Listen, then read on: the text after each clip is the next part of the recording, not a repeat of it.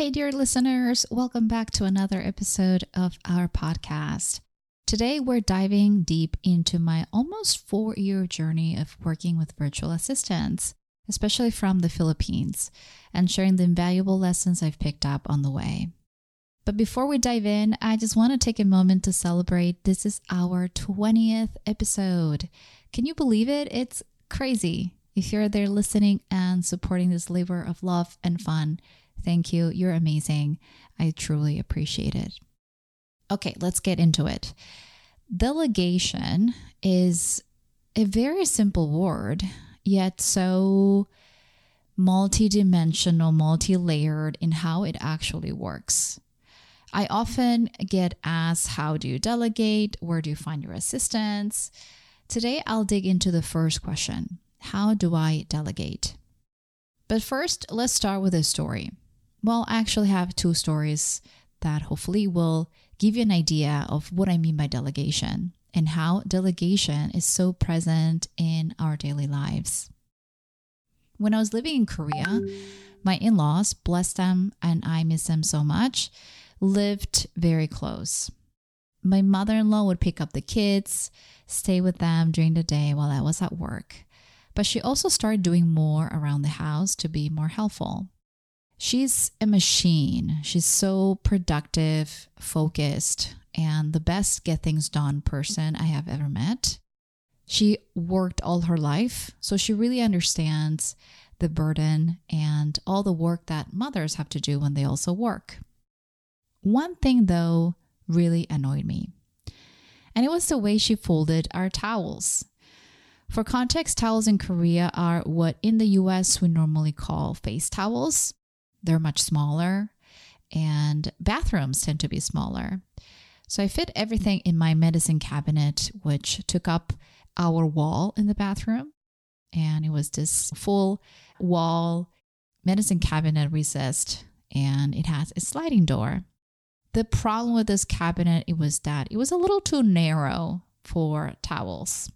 So if the towels were not folded just the right size, they would get jammed in the doors or sometimes even fall inside the toilet. So I had a very specific way to folding these where you would just make a brick that was narrow and tall so it would just fit in the cabinet. My mother-in-law was so focused on like getting things done, not looking into the little details, that she would just like fold it, jam it in, shut the door. Of course, she didn't take a lot of showers at home or use that many towels. So she was not the end user of this product. And she really didn't understand some of the implications of doing what she was doing. I tried by showing the finished sample towel. I explained the whys, why it would not always work, show her. And finally, very slowly, she really got it done in the way very close to what I, I had in mind. But it was still a little bit different. But I was getting helped and I was just very happy. I'm sharing this story because something as simple as folding towels, you could ask someone do, and they will not do it exactly how you would do it. I mean, exactly the same. So a simple act of just folding towels taught me something very profound about delegation. It's really hard to convey the exactness of what we want, especially when the task might seem obvious or straightforward to us. Let's jump to another example my husband and the dishes.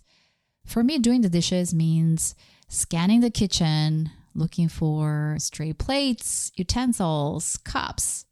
For him, it just means clearing the dishes in the sink. The funny thing is, he's not doing anything wrong. The directions were incomplete, or I made a lot of assumptions. This is another important lesson we need to take into account when delegating. We all come with our unique definitions, layers of expectations built on our individual experiences. It's about finding that middle ground, the common sense of work ethic, or training someone your work ethic so they understand and follow suit. Now, let's get practical. When I think about tasks, I have a few categories.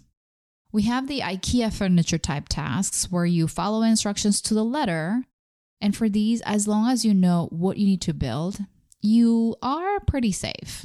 This is when templates come in handy. Take this template, say this final product. I want the exact same thing with this text instead. Or take these photos, recreate the final result with this new set of photos. Most likely, you will get pretty close to what you want.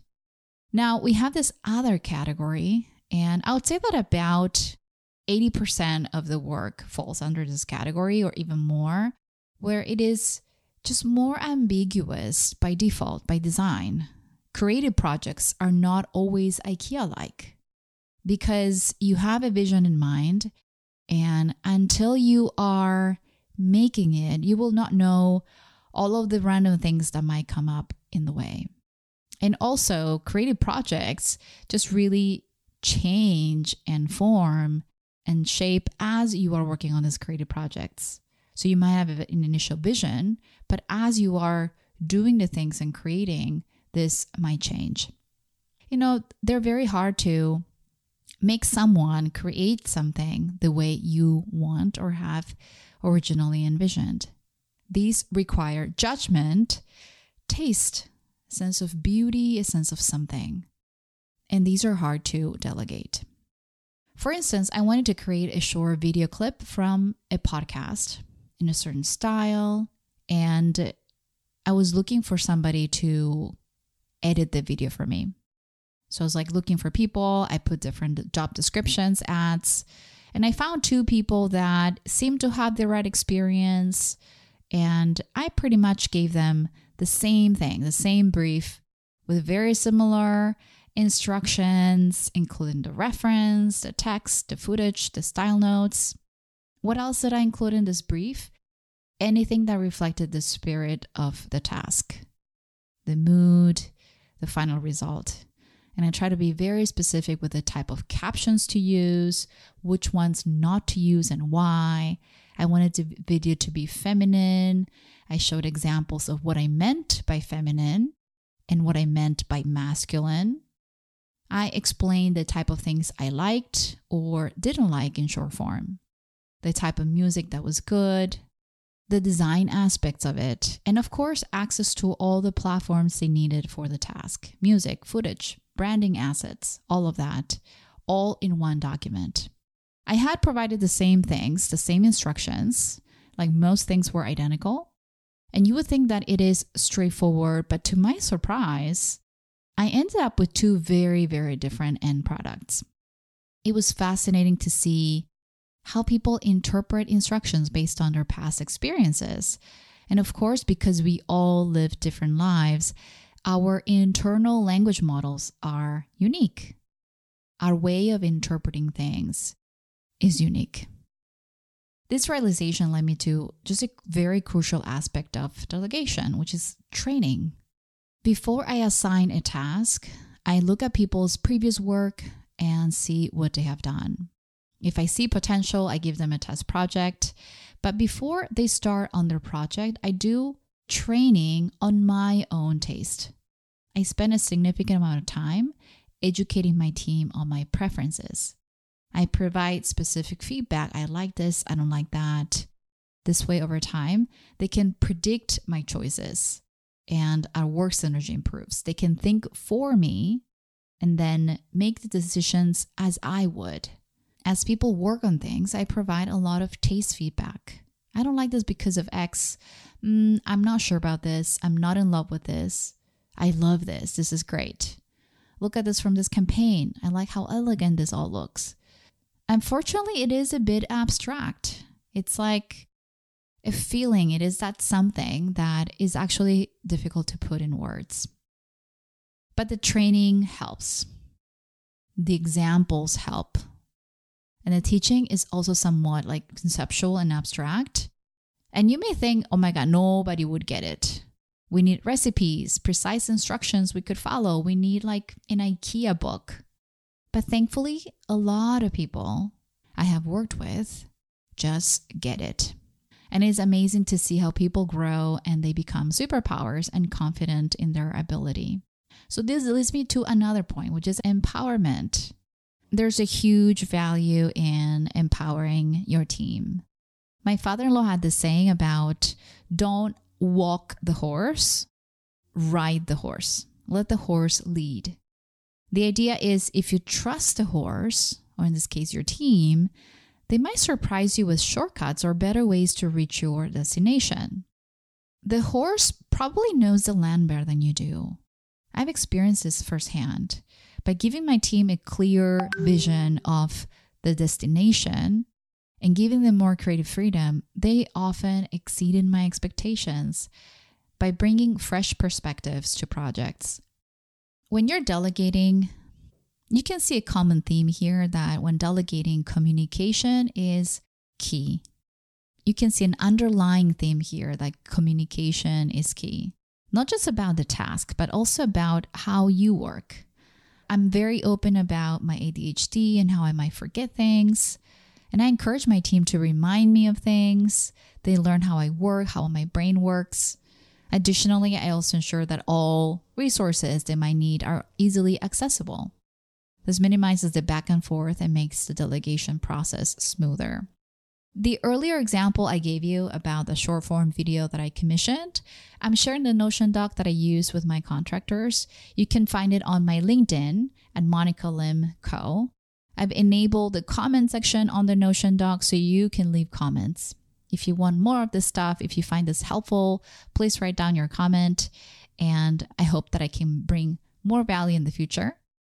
I also left video instructions on how to create something like it. I hope you enjoy.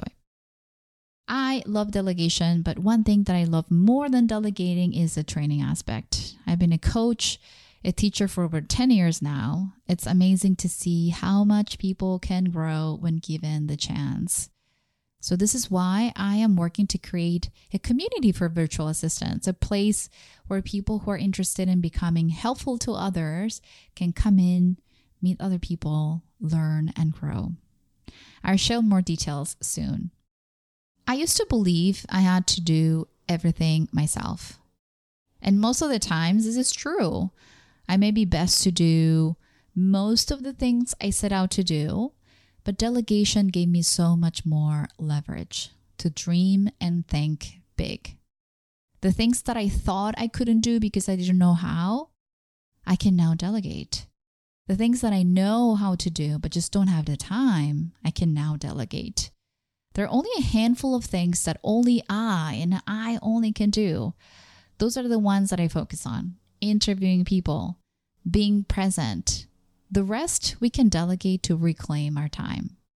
So, dear listeners, as you embark or continue on your delegation journey, just remember these lessons. Communicate very clearly, train, but not train on the skills, but train people to think like you, to choose like you, to make the decisions like you would.